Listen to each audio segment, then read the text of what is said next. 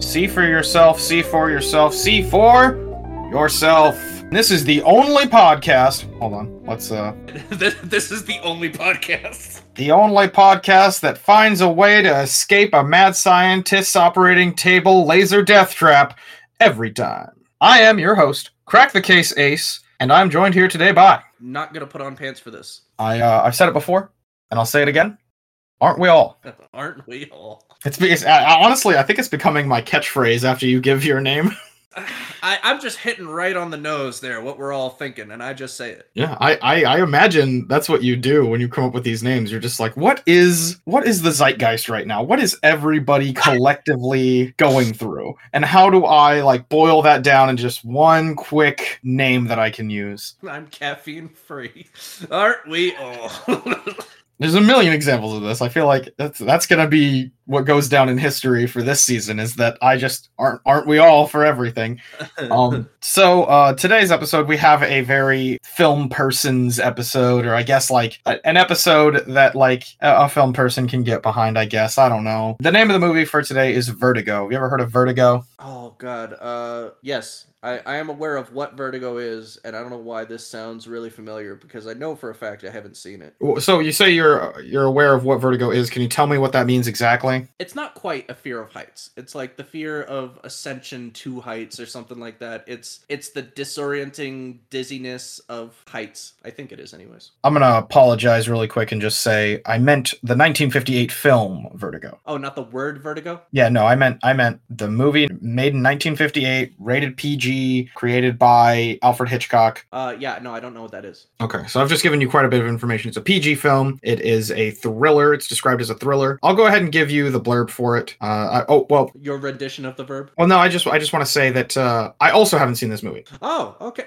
A golden episode. Applause everybody. Yep, everybody get excited. Golden episode. It is unfortunately fitting into the category of a movie I know so much about at this point that I might as well not watch it. But Well, I have yeah, not seen it. My, my understanding of it is um and by my understanding I mean there was that episode of Epic Rap Battles of History that was all the directors and I know that uh, Vertigo was mentioned. So this is this is clearly like a film of prominence, right? There's a lot to be said about Vertigo, and I'll get into that later. But yes, it is kind of a big deal. I will say I don't know like specific plot beats or character interactions or even character names or really what goes on in the film, but I am aware of its pedigree and aware of how important it is to film criticism and film history. Okay. But I'll just go ahead and get right into the blurb. The blurb reads as follows An ex police officer is hired to prevent an old friend's wife from committing suicide, but all is not as it seems. And that's it. Hmm. What does that what does that bring to mind immediately? I don't know why I think the old friend's dead. See, in my head, he's an ex-cop, and I want to know who hired him. And the old friend, I assume, has died in a similar way as the wife is trying to kill herself. And since the name of the movie is Vertigo, I'm assuming it's just jumping off a very tall building. That does make sense, you know. If if she's gonna kill herself, jumping off of a high building would incorporate the title. I agree. Uh, the first thing that jumps out to me is how does he become an ex cop? Oh, yeah, I guess that's true. Did he just retire or was he fired for some reason? And we've had this in the podcast before, like in Ichi the Killer, the ex cop in that one was fired because he lost his gun. Right. Could I mean I suppose it could be something like unrelated to his friend or his friend's wife. But what if it was related? What if his old friend has died in a manner that is his causing? Or like through his inaction, he's caused his friend. I don't know why I'm focused on the fact that his friend because it didn't say dead friend, it's his old friend. I would love to see it, and I know I'm going to say this word and it's going to get you excited. I'm hoping it's the police chief is the old friend. Oh god. I know how much you love police chiefs. They're your favorite characters. God, you know, there's a there's a way of thinking uh, in food where like everybody comes up with a new one every couple of years. Where it's like there was this one guy that was like all food can be categorized into soup, salad, or sandwich. And I'm wondering if like we're sort of creating our own thing here, where it's like all movies are horror films or buddy cop films. it's only one or the other. You you can boil everything down to it. I'm horror films and you're buddy cop films. It's just aren't aren't we all? it just it just boils down to our own specific preferences. You're like, boy, I love a story where there's like your boss is kind of being an asshole and he's yelling at you, but you're just doing your job and your best friend's there with you and he's defending you and you're and you're like, okay, we'll be good, we won't be bad no more. And then you go out and you keep doing your job and you're working hard, but you don't want to piss off your boss anymore. And that just really speaks to me, me me not wearing pants for this. And then I'm over here like, I just want to see scary shit. I don't care how it's presented to me. I don't give a fuck about all that. That's extra details. Scary shit. That's it. So in this buddy cop movie, I mean, do, do you think he'll have a sidekick? Like, will he have like a like a buddy? I don't know if it's gonna be presented as such. Like, I don't think it's gonna be samurai buddy cop, but I think it's gonna be like I've got Alfred on the phone, buddy cop. Oh, like he's got a guy in the chair. Yeah, Okay. that that'd be pretty neat. This is in the fifties though, so I don't know if guy in the chair was like something you could do. It is nice that uh the Spider-Man movies have given us that phrase to just use, and everybody knows exactly what you mean by it now. Right. Like it existed before that. It had to have existed before that in order for them to be able to use it so casually and everybody understand. But it's nice that now it's like public knowledge. You can just throw that phrase out there and everybody gets it. Yeah. The, the other thing that I'm concerned about with this blurb is like how much forethought is going into the fact that like we know the wife is going to kill herself. We know so far in advance that the wife is going to kill herself that we have time to hire a guy to go prevent it. So it seems like it could just be very bare bones. He's hired by an annoyed maybe she lives in an apartment complex and the guy who's like the, he's like the groundskeeper. Oh, like the yeah, the superintendent. yeah so like the superintendent can hear her crying her fucking eyes out and he's so pissed off he can't get any sleep. So he calls up this dude and he's like i know you're an old friend of her husband. Please come over here. I think she's gonna kill herself. Just handle this you know. I'll pay you. And that could be it. You know something as simple as that. Or it literally could just be the husband like hey i have to go overseas. Maybe he's like a international individual. Maybe he's a sailor or something i don't know. I have to go overseas. I can't be there but my wife is talking all this stuff. Can you just check in on her? And i'll pay you check in on her once a week. I'll pay you every time you go by. Water the plants while you're there. Clean up the place a little. We'll claim you're there as a maid service but you're really there to make sure she ain't killing herself. It could be something like that. All right, so here's my here's my big brain prediction. The ex-husband has hired the ex-cop to go save her from committing suicide. He's an ex-cop because he has failed at a similar job in the past. And the things are not what they seem is that the ex-husband is actually going to kill his wife in a manner that looks like a suicide and will frame the incompetence of the ex-police officer yet again as the cause of her death, coming out scot-free. I feel like this has been done in, in some other movie that I'm just blanking on what it is where it's like uh i don't know it feels very sherlock holmesy where it's you know you you hire the investigator to solve the crime you're about to commit as proof that you couldn't have possibly committed it because you had to try to prevent it. You know what i mean? Let me go ahead and tell you just how wrong you are you stupid fucking idiot. listen listen you're not gonna get me with this again all right? It was a kidnapping the last time. This is gonna be exactly what i said this time. No. And let me tell you why you're so fucking wrong. This is exactly what it is. I've figured it out. I have the I'm answer. Here it is. Here it is. So, ex cop guy, he's just retired. That's it. That's all. He's That's really it, good. just retired he's really good at what he does, and his He's old just friend, old for this shit his old friend knows that. He knows he's a really good, you know, detective at this point. He's a star spangled individual. He really knows what he's doing. Okay, great cop. Wonderful service that he had. There was a parade and everything, right? okay So he hires this guy thinking he's the best of the best. My wife is acting strange. She, you know, she gets up at night and at these weird hours and she just makes all these weird noises in the other room. And when I ask her about it, she's got blood all over. her. I think she's cutting herself. I think she's going to kill herself. He investigates. And it turns out the wife is actually a vampire. And then it's a vampire movie. yeah And the vertigo comes from when he finds out she's pissed off. So she grabs him and starts flying away with him. And he's like, I'm afraid of heights. Please don't take me up too high. That's what it is. Bingo. Fucking bingo. Nailed it. And Nailing we it. We made a better movie. We made a better movie than Alfred Hitchcock. And hey, I'm not trying to say that this lines up perfectly, but both Vampire and Vertigo start with the letter V. I'm, I'm just saying, mic drop, mic drop. you know, Vertigo is just an anagram of vampire movie. Yeah, if you just move the letters around, bam, vampire, spells vampire. And we don't have to do vampire. She could be a ghost. Maybe she was dead the whole time. Or she could be a werewolf and she's like eating things in the other room. That's where all the blood comes from. I don't know. I don't know. All I know is that this is secretly not a buddy cop film, but in fact a horror film. Can it be both? I No, don't it know. can't be both because you can you can't advocate for the buddy cop. I do the buddy cop, you do the horror. That's right. Well, Dead Heat was both actually. It was a horror Oh, film well, and a buddy cop film. yeah. Well, I mean, the guy's a zombie. Like, how could it not be a horror film? That is horrific. Well, I don't think being a zombie is horrific. It is inherently horrific. How could I- it not be horrific? Because they had a romance movie based off of zombies. Okay, so it was a buddy cop film that was also a romance film that was also a horror film. Yeah, yeah, all right, I'll give you that. Nothing wrong with that. And it's only really a romance movie if we choose to read Bigelow and uh, Richard as being madly in love. And I do choose to do that. They are madly in love. They love each I other. mean, clearly they they went off into reincarnation together. He said he looked great in, in, with lipstick on. What more do you need? Are there any Are there any big actors in this movie that you know of? Uh, not a clue. This probably Uh, speaks to that uh, that phenomenon we talk about every now and again, where everybody has like a threshold. But I do not recognize any of these names: Kim Novak, James Stewart, Tom Helmore, Raymond Bailey, Ellen Corby. Yeah, no, none of none of these are jumping out. So you mean to tell me the cop is not Vincent Price and it's in the fifties? They had every chance, every opportunity. God, what a failure this movie was. That's why everybody remembers it, right? This was uh, Alfred Hitchcock's biggest failure. This is just them uh, feeling bad that uh, poor sweet angel baby boy uh, Vincent Price didn't get to play in the movie because he should have. He should have played every role, every single one. Wouldn't that The be nice?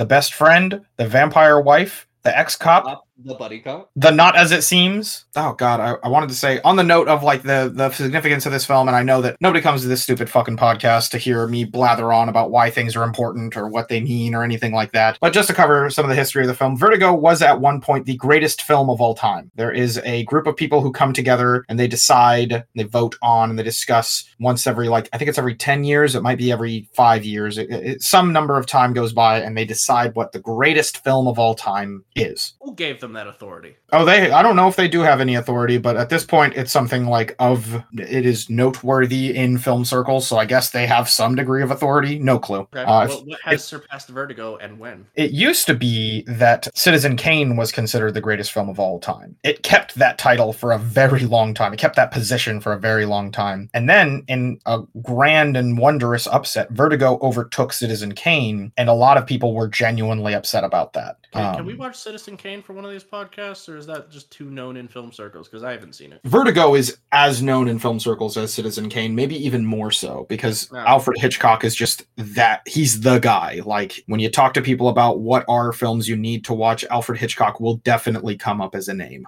Okay. Uh, and it's considered one of his better movies, uh, Vertigo is. There has been a movie to overtake it, and it's a three and a half hour long movie. Thank God Vertigo is only two hours and nine minutes long. I forget the name of the movie, but it's. Uh, you want me to try to read this name for you? Yeah, yeah, yeah, yeah. Hit, hit me. Oh God, hold on. Jean Dielman, 23, Quai de Commerce, 1080, Brussels. That's it, Brussels. That sounds awfully French to be a good movie. I don't know if it's French or not. It sounds hella French, but it's three hours and some change, and it was made in 1975, And it's the greatest film of all time right now. according to these people. hmm It's interesting that they keep changing the greatest film of all time. It, it- it's almost like a commentary on how how do we define greatness and like the, our ever evolving understanding of what is good. Because none of these movies came out like since they started judging this. They're all from like the 50s or the 70s or some shit. They're not like someone just made this a week ago and holy shit, it's the best film ever. We have to change our answer for this. You know what I mean? So it's it's it's interesting that this is like a thing that's ongoing and that's on ongoingly being discussed. If you just Google like what is the best film of all time, the answers that come up are like all over the fucking place. It's it's I don't know, very interesting. It is a the, by the way, that film is the language that it's in is French, so I'm going to go ahead and assume it is a French film. But yeah, a lot of the arguments for why Citizen Kane should retain its title as best film of all time are that every movie that they've picked since then have like incorporated things from Citizen Kane, things that Citizen Kane specifically invented in film history. So the argument is without Citizen Kane, those other movies wouldn't have even been able to use those techniques that were invented for Citizen Kane. But hey, we are coming up on that time, and I'm not trying to belabor the point any. of This movie's already, you know, it's a little bit past. It's 40 minutes longer than we want it to be.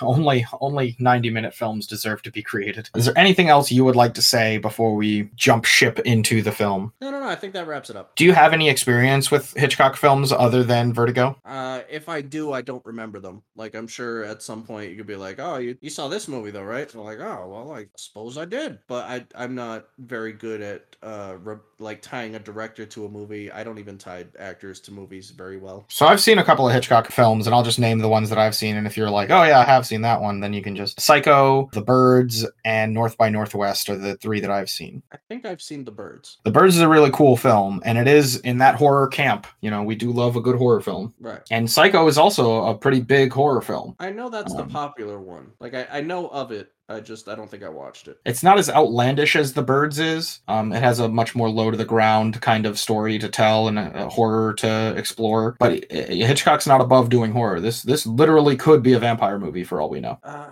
it, it's a it's both, right? It's a vampire buddy. It's a buddy vampire movie. My my friend Dracula. Oh Nosferatu, you dog!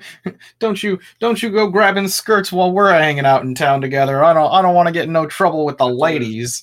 it's it's Vertigo, also subtitled Dracula and the Wolfman versus Santo. Santo's the villain in this one, and Dracula and the Wolfman are the good guys. Yep, that's their old their old friend Santo. If only we could all be so lucky. Really, we are all that lucky. We always have Santo, and we will always have Santo. Thank you, Santo. All right, well, we'll, we'll call it a day here and go right into the movie. We'll, yeah, we'll, yeah, yeah. Ship, ship it we'll- off. Let's go. We'll be back in 10 seconds. Every everybody, you know, pause the podcast, go watch the movie, come on back and we'll we'll you'll hear us squawking about it. Not unlike birds ourselves. totally, Uh, Vertigo themed uh, outro music and go and they. Burr, burr, burr, burr, burr, burr. Thank you.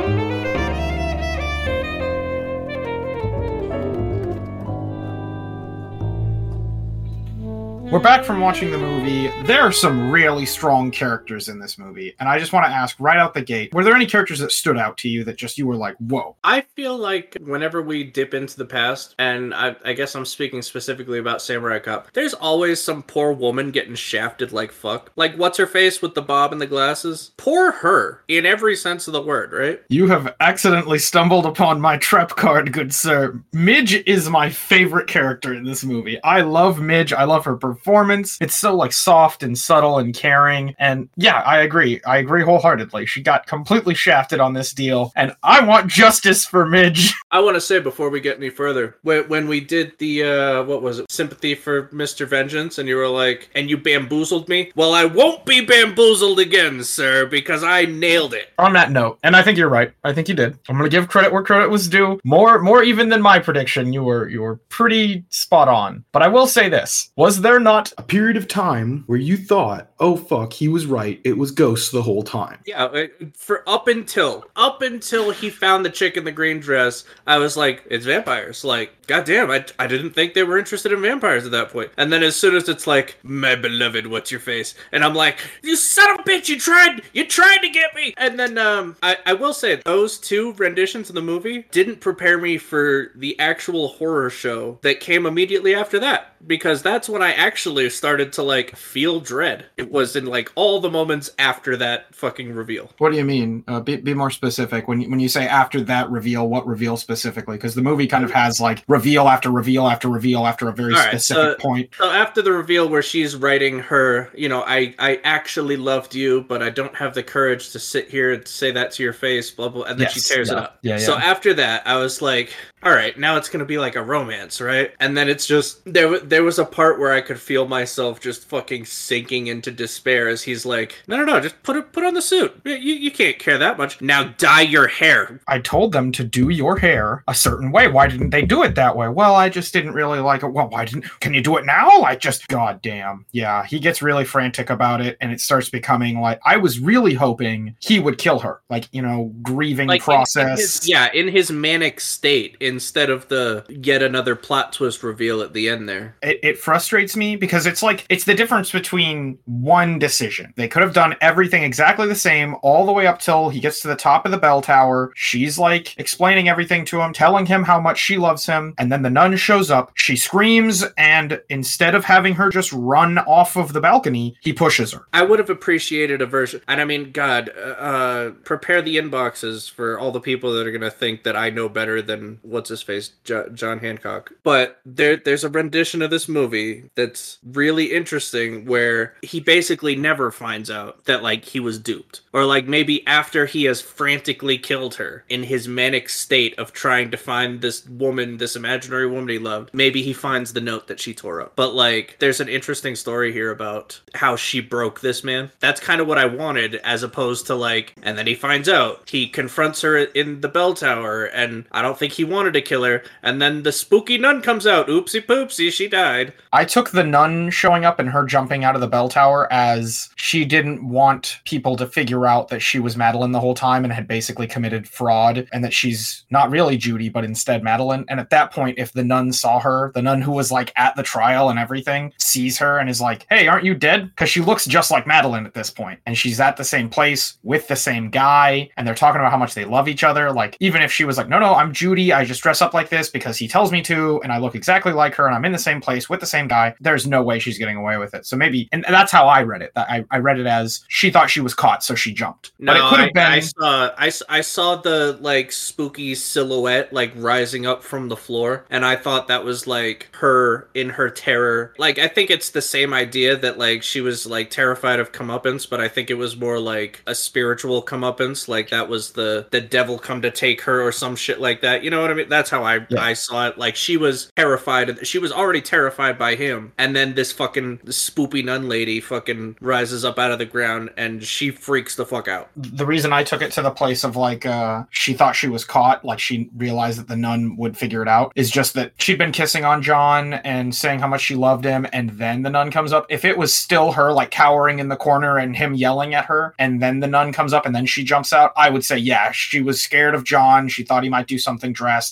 and then anything else came up and she just reacted very poorly. Um, oh, okay. But, but because it had that moment of her like holding him and kissing him and saying how much she actually loves him and everything's going to be okay, I would think that she'd be calmed down enough and comfortable enough because he's holding her, you know, and he's not like keeping her on guard. So that's that's how I took it. But I, I think it can be read either way, and certainly that silhouette is very scary. That that's the part that leads me to believe it because it's like they could have just had a nun coming up. Uh, yeah, but yeah. yeah. that that was like a scary, scary ghost moment. You know. I agree. But anyways, I agree. Is that a practical effect that they did with the um the the fucking stereoscopic fisheye bullshit that they did every time he was living through Vertigo? Like whenever he was going up the stairs and he would look down and see like, whoa, that. Yeah, and it, it, yeah, it would like stretch. Is that is that something that they like? How did they do that? I I imagine you know. Oh, I, I actually do not know the answer to this, but I do oh, know that lovely. that effect specifically was invented for this movie. As far as I understand it, it might be building on a previous effect that already existed and they just sort of like changed it a little to make it specific to this film. I'm not sure, but that is the thing that Vertigo is like known for is that effect. That effect was revolutionary and really cool and interesting and well implemented. Another visual thing I wanted to bring up is that I thought first off rolling into the movie where they had the um the eye the eye thing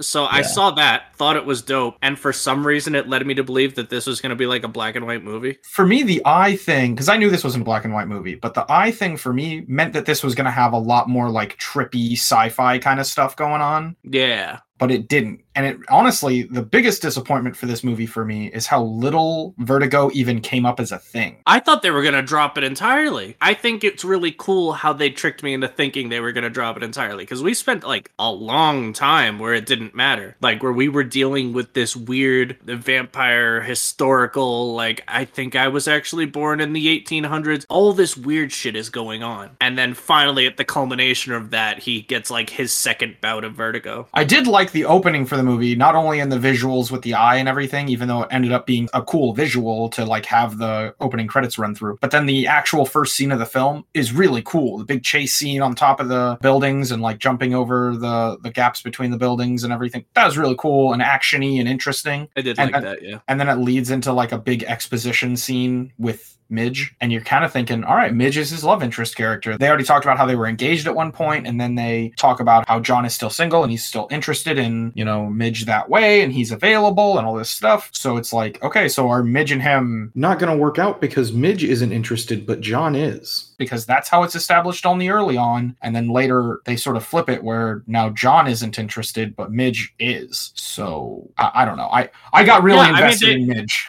They had that line earlier where it's like, oh, I'm just waiting for the perfect guy. And he's like, oh, but of course you mean me. And it's like, they could have fucked right there, like right there. And they didn't. And then over time, it's just like, and, that, and, uh, and then that scene with the painting where he's just like, guess I don't want that drink anymore. It's That- like, that scene with the so painting- bad for Midge the whole time. Yeah, that scene with the painting crippled me. It's it's so perfect. Uh, The, the, the painting she made is a remarkably well made painting, and she's sitting there in the exact same pose. It's just so perfect. I don't know. She offers to go and see a movie with him. Th- this scene was made for me. I'm like, Midge, you're making all the right moves. I don't know how he could ever say no to you. And then he does, and I'm like, that doesn't make any sense. She said movie. She said dinner. She made a painting for you. What more can anyone do? Oh man, this is literally if, if anybody out there is wondering how to flirt with me directly, this is it. Just do this. I made you a scotch and soda. I cooked you a fucking steak and potato dinner, and uh, we can go watch the new uh, uh what's the name? What the, the name of the movie? Uh, the, the dude who made uh. eh. You can name any director you want right now. No, I, I, I was thinking Cronenberg, but yes, yes. I mean, really, anything is like. You could just you could just literally dinner, would you like to go out to the movies and see? Yes, anything, please. stop right there. I'll get my coat. oh god. Yeah, man. I I felt so bad for Midge. Admittedly, the character of Madeline is a, a beautiful woman, and she's kind of exactly what was popular at the time, all sort of wrapped up into one character. But I just I just don't see ever passing up on Midge, man. Midge is the GOAT. Another big disappointment for me in the movie is just how many scenes we had to sit through where he's just following Madeline in the car Right. why? I, I get it, Alfred Hitchcock. You kind of want us to sit and stew in it. And obviously, the soundtrack that's another thing we should probably talk about. The soundtrack for this movie is amazing. I was willing to give it was like the first or the first and the second car chase scene basically where I was like, okay, you know, he's doing detective work and now he's followed her to here and now he's followed her to there. But it's like it's the third one where she makes like four left turns and then three right turns and even he's getting irritated with the amount of car chasing he's doing. He's throwing his hands up and being like, "What the fuck, lady? Make up your goddamn mind." And then she ends up at his house. That last one I don't think I didn't like. Yeah, honestly, it's it's all of them for me. I don't think we need I don't think we need them at all. They don't do anything for us other than showing us that John is like thinking, I guess, while he's following this lady. I, I do not know. I didn't love that, and I didn't love just how it, it felt kind of impossible that Madeline wouldn't have like seen him over her shoulder. And I guess if you think of the plot of the film, she's kind of purposefully trying not to let him know that she knows he's following her. Right, but he's supposed to be some like hotshot detective, and for him to not take any precautions, there's a certain amount of suspension of disbelief that I am willing to give a movie. But he pulled down a fucking back alley where it was just the two of them, and she like looked over and was like, "Hmm, I'm blocking the car behind me. Well, fuck him." And then she goes into the store and and then uh, comes back out, and he starts up his car again, and it's like, oh, thank God she didn't see me. No, she saw you. Everybody saw you. Yeah, and and it makes me think about that uh the guy Evans or whatever his name was that like hired him, and he pushed so hard to get him hired that like a real detective would have been like, uh, honestly, man, you kind of you want this a little bit too bad. Uh, I don't I don't think this is safe for me to be doing. You know, mixing business with pleasure. You know, we're friends. I don't want to. You know, you're gonna you're gonna shoot the messenger as soon as I tell you that your wife is like faking it all so she can cheat on you or some shit. You know, whatever I find out, because a real detective would know. In all likelihood, she's probably just cheating on you, dude. And you shouldn't hear that from a friend. You should hear that from an unbiased third party. And all things considered, I don't know why. Like, I, f- I feel like I might have blinked and missed something where it was like, yeah, yeah, I'm, you know, a good old friend, and, and I'm tracking down his wife to figure out what it is that she's doing, and then I'm gonna kiss her. And it's like, what? Why? Yeah, that was the strangest part for me. Say what you will about Midge and, and Madeline and the virtues of either one of the characters as a romantic option, but like there were active reasons he should not be engaging with Madeline romantically, and no active reasons why he should, other than I decided I would do that now. Yeah. I genuinely want to sit down with Alfred Hitchcock and just be like, hey man, why is your detective making out with his mark? Did he do that a lot in his like years as a detective on the force? Or is this just like, well, I'm a civilian now, so uh I can make out with the perps. I don't I don't need to care about integrity. Yeah, it's it's like they wrote that in, and it's like, yeah, but why? He's like, what? What do you mean why? Cause she's a dame. That's why. all right, you just you just go doing that shit. To be honest, man, I bet you you're a detective in the 50s. I bet you every single woman that you apprehend, you probably make out with her before you get to the police station. Yeah, no, I guess that's pretty true. I mean, it, it happens today, so.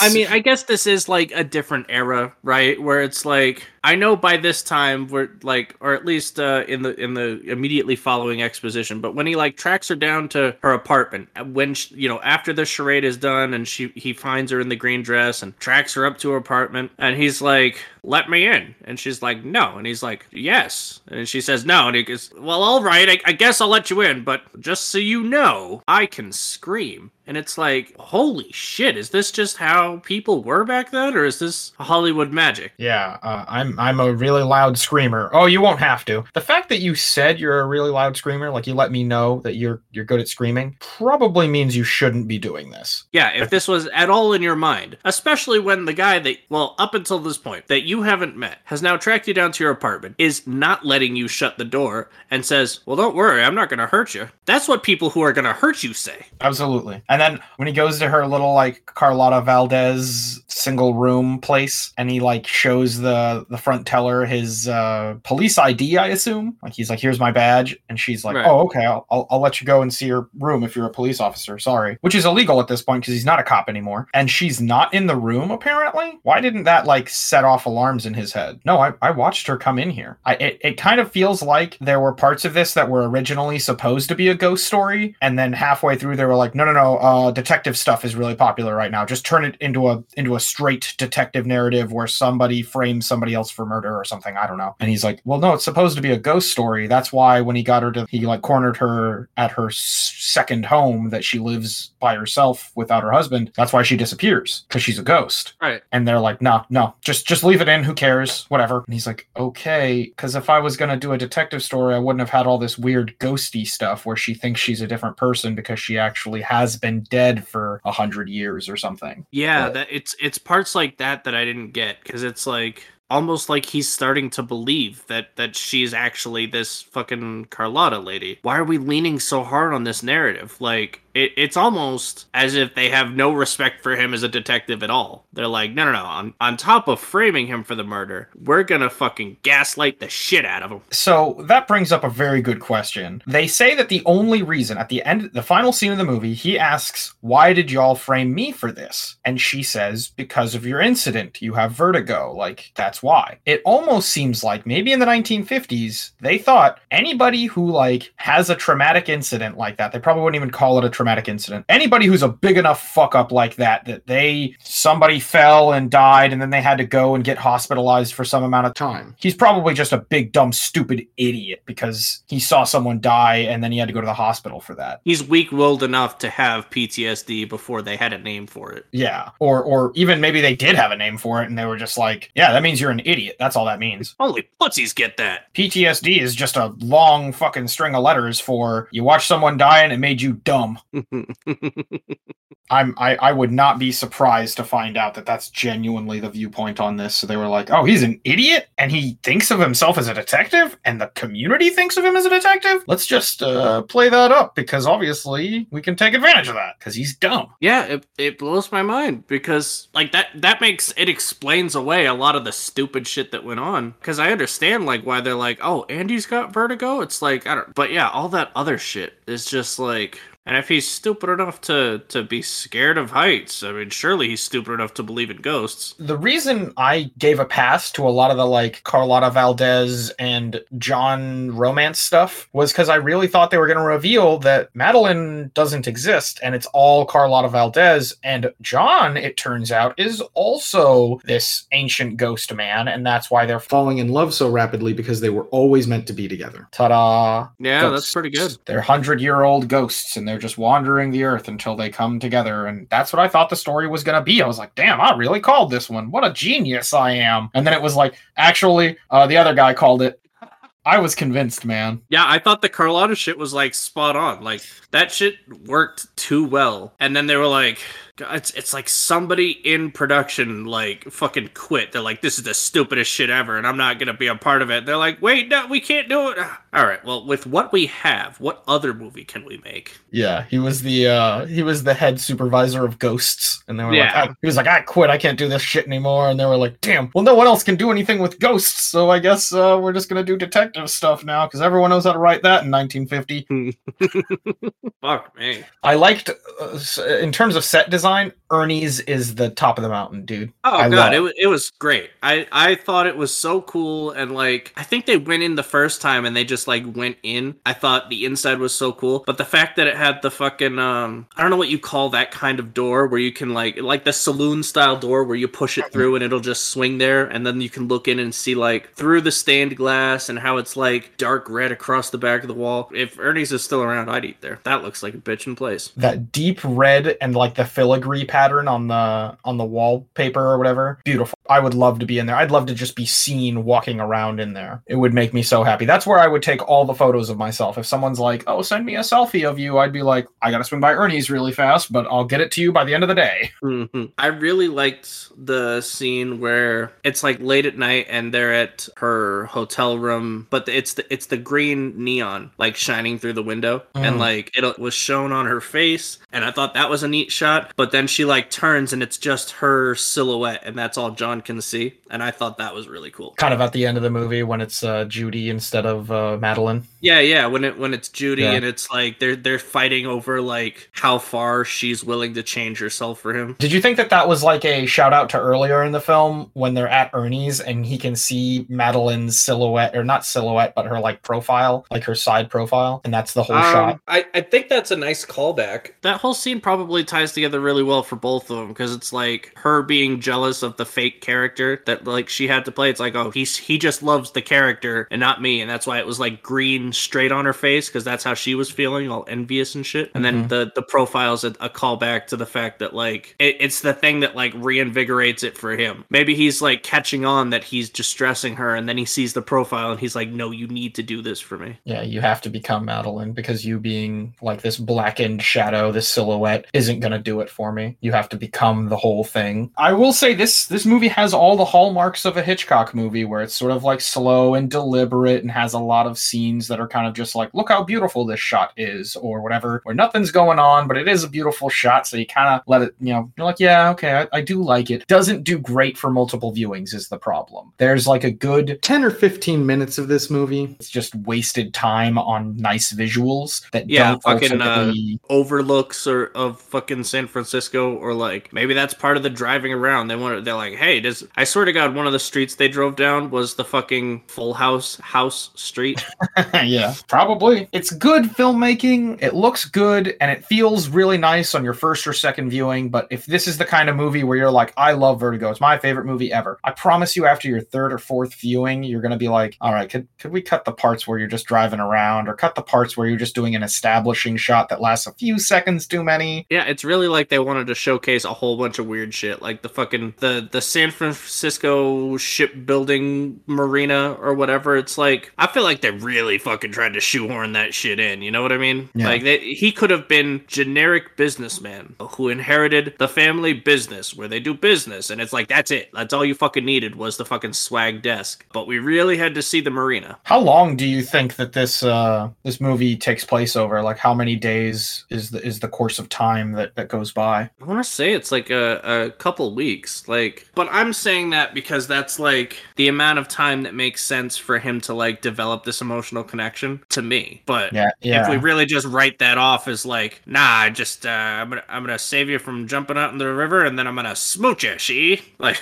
you can do that in two days. Sure. There is the part where he's like catatonic after having that nightmare. uh, oh, that's right. Oh, that's right. That's confusing. The, the doctor says it would take six months to a year for him to get out of there. It's enough time for him to not only have cured himself, but I don't think we see Midge again for the rest of the movie. So it's like it's enough time for also Midge to have given up on this fucker. Well, her last line is, "Well, doctor, you know, you should know that the the girl that he saw die, he was in love with her, and he still is." And that's like her last big line in the movie. I think it's heavily implied that like She doesn't give up because it's taking a long time. She gives up. because she's come to terms with the fact that he still loves that woman. But it just doesn't seem like Midge's character to do that. It seems like she'd probably still keep coming around and trying to help him and everything. And maybe we just don't see her in the rest of the movie because I mean the movie was already getting kind of long. So I mean, will I, s- guess so. Like, it definitely doesn't fit her character because, like, even after like having one or two confirmations that he's now fucking schmoozing with his mark there, she she knows enough about it to know about this Carlotta shit and then like study the painting and make her rendition of the Carlotta painting. So it's like she's as much a fanatic about him as he is for uh, Madeleine. Yeah, which, which kind of makes it tragic and sort of poetic in a way. I will say, on the note of the movie getting a little long, I genuinely thought it was going to end after the nightmare sequence and once he wakes up in the like medical facility and probably right around the part where Midge explains to the doctor that he still loves Madeleine. And that's it. That's the end of the movie. Yeah, Uh, I mean, it could have ended there. And I also kind of was interested in the idea because the movie kept going. I was like, well, maybe what they're going to reveal is that Midge is his psychiatrist who has to report to uh, like a head doctor and everything. And that's why she explains all that stuff to him. But the rest of the events in the movie were completely fabricated inside of John. And he's just sort of saying these things to his doctor or his psychiatrist, Midge. And Midge is in his like fantasies because he recognizes her from real life and is retelling her these things. And she's sort of all the scenes that have Midge in them are actually her trying to help him. And I think that that might be the plot to the movie uh, Shutter Island, Okay. which is a great film if you ever get the chance to see it. But it's it's a really cool idea that I, I wouldn't have mind having to see. You know, Midge actually trying to help him and sort of having like a romance with him of sorts, but maybe not a romance. They could have done it in different ways. It's like a cool thing, and it just didn't play out that way, and it kind of made me sad. I mean, I like the movie. You, know what I mean? Like, I, I fucking enjoyed watching it. I can see in some instances, like, why people love it, like, for the effects and for, like, how artsy some of the shots were. I almost feel like we're, we're just inviting people to, you know, come shoot us in the foot for, um,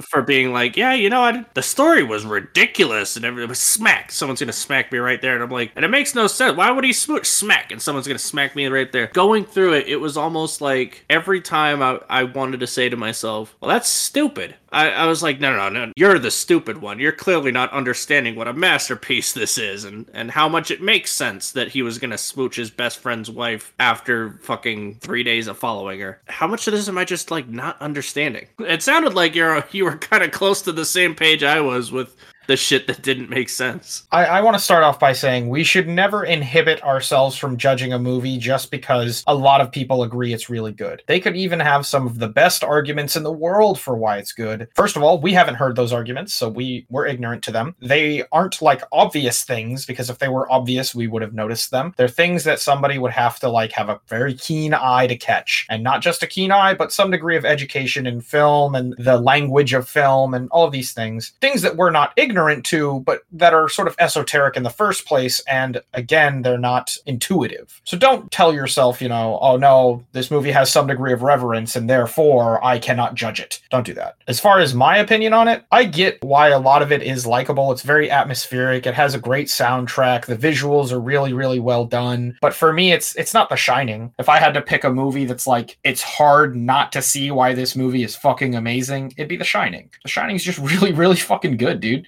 I don't think this movie does that. Uh, I understand why, like, a a lot of the argument for this is the best movie ever made is going to boil down to some really weird shit. Like, one of the things a lot of people bring up that makes Citizen Kane the best movie ever made is that it invented a ton of things, and movies that came out after it had to use the things that it invented. Okay. So by that virtue, if you pick a movie, let's say The Shining that was made in like the 1980s, well, a lot of the stuff in The Shining is just piggybacking off of stuff that was invented in Citizen Kane, and therefore it cannot be a better movie than Citizen Kane because it's using stuff that Citizen Kane invented and it wouldn't have had otherwise. Yeah, no, I, I get you. I think what I was gonna ask was like, uh, we've talked previously about like the difference between fucking Hydrox and Oreo. Is there a similar situation here where Citizen Kane was made like within the same year as some other movie that did? I guess that's hyper specific. It couldn't have fucking happened because if it was that good, somebody might have seen it. But you know what I'm getting at? What if, what if there was a Hydrox of Citizen Kane that we just didn't see? Citizen Kane kind of came out at that perfect time to really like because remember that solidify new shit. yeah the, the, the history of film is weird and, and difficult to pin down exactly but there's a long period of time where people didn't really know what a movie was supposed to be and that's why you get a lot of recordings with that weird voice where they're like doing that like vaudeville like oh yeah we're going around to the town it's gonna be a good time sweetheart and in those same recordings if you listen to like the part that they cut, you know, if you get an extended clip of the recording, sometimes you'll get to hear their normal voice. And they're just doing that weird voice because that's what they thought you had to do in a movie to sound theatrical. And and a lot of like older movies, they're like it's like a stage play, but we're just capturing it with this motion picture thing. That's it. So they would play them up like stage plays, which is entirely different from how we work a movie. Great example, not Clint Eastwood, but John Wayne. They're two different guys. John Wayne is kind of a huge asshole and nobody likes him, but people liked him back in the day. And he his voice was so iconic that he was one of the first actors ever. I think he was the first actor ever to be able to speak without the camera being pointed directly at him. They No thought shit. All right. they thought his Voice was so identifiable that they didn't have to like show you who's talking. And that was huge because up until then, if someone was talking, the camera had to show that person talking in order for audiences to know who's talking. That's what they thought it had to be. So John Wayne invented, not him specifically, but whoever was directing him in that movie. I think it was like Stagecoach or one of those like fucking old ass cowboy films. But like they that's how they thought it had to be and he changed that forever. And Citizen Kane is kind of like that. So think about that John Wayne example, but with like different audio visual, having a narrator, stuff like that, uh, that Citizen Kane came up with and that got used all the time. And that's why a lot of people put Citizen Kane as the best movie ever. And Vertigo, you know, there are reasons for it too. And, you know, there's reasons to pick. The Shining, and there's reasons to pick Shawshank Redemption, and there's reasons to pick Shrek, and there's reasons to pick Shrek 2. I mean, I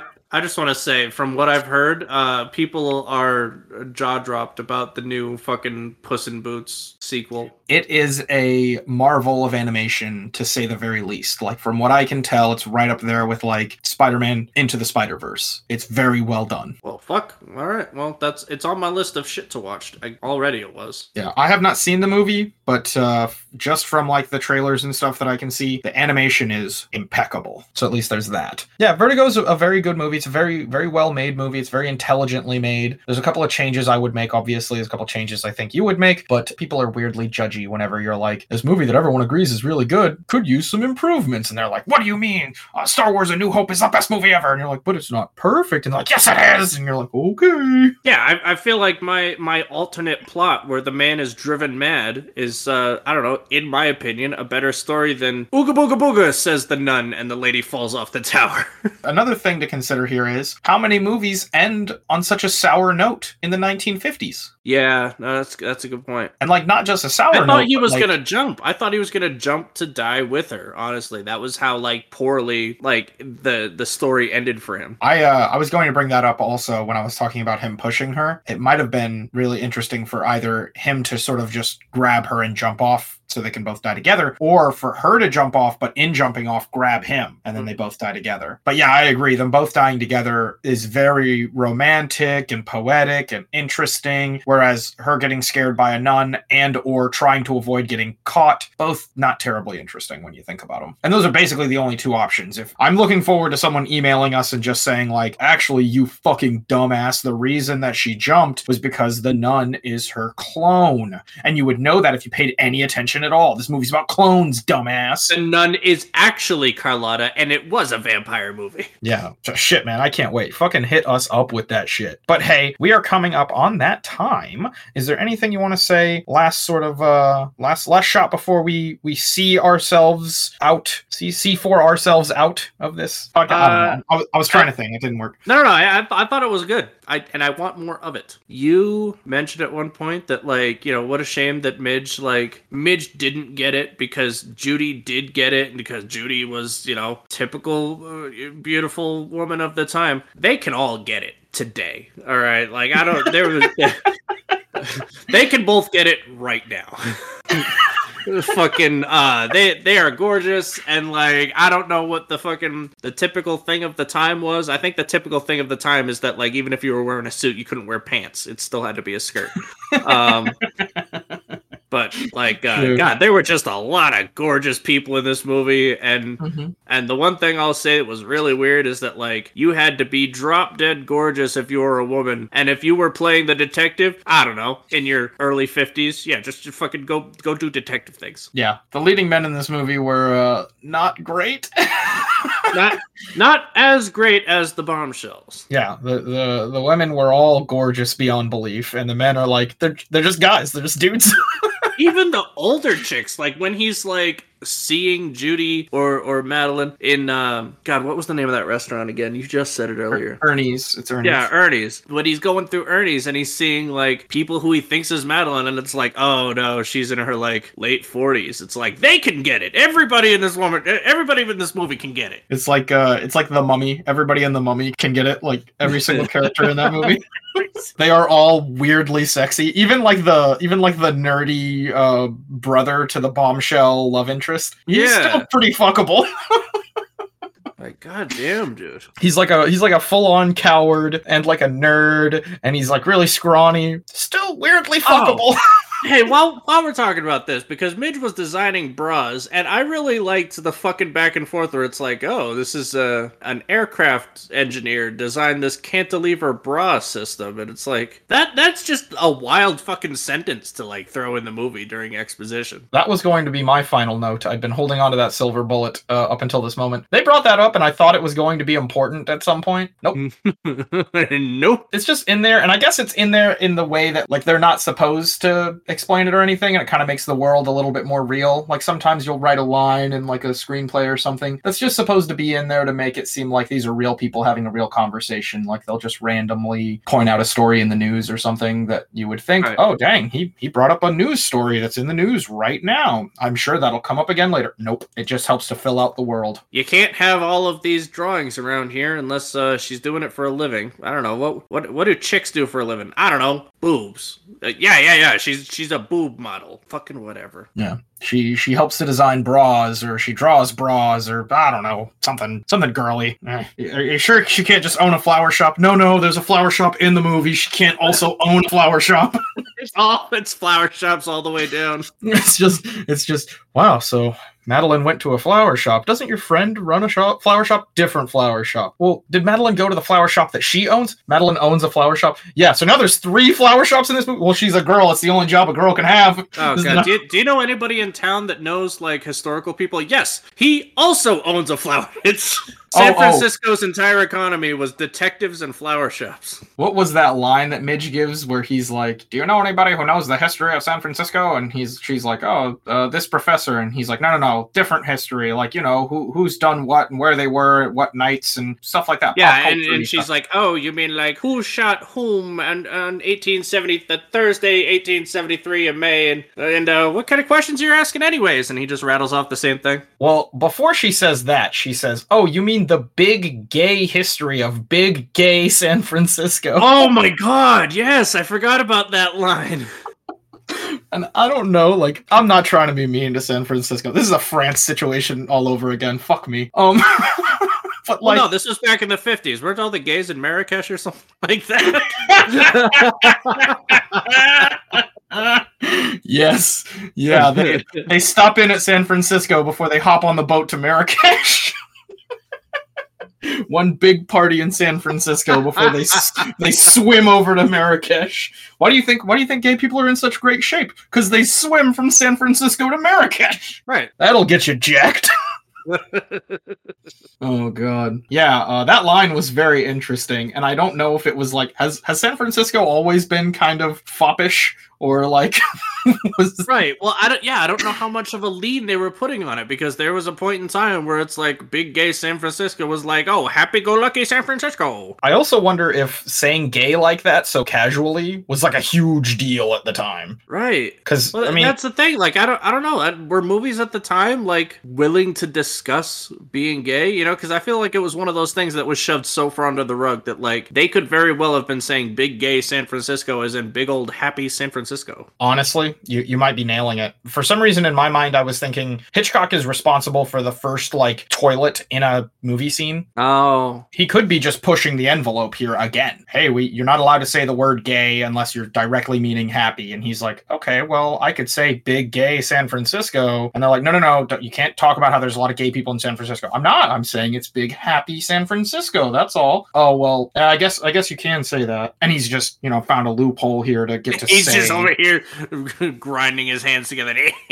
yeah, you're gonna let me do it. This is his way of like, I don't know, maybe that's his way of like getting back at the executives, like, haha, fuck you guys, or maybe this is his way of like supporting gay people. I have no clue. Maybe I'm, I'm not trying to say the See for Yourself podcast is the vertigo of podcasts, but we did point out that Marrakesh is the place to go for gays, and Vertigo pointed out that San Francisco is the place to go for gays. I'm just saying, I'm just saying. No, no, it's it's it is one for one the same thing. If you've watched an entire season of See for Yourself, you've basically watched Vertigo. Yep, I'm I'm Alfred Hitchcock. I'm and- Midge. and this is Midge. I'm, I'm glad you picked Midge of all the people. Well, we'll we'll go ahead and call it there. We'll call it a uh, call it a, a Vertigo, and uh, we will see for yourself next time. Yeah.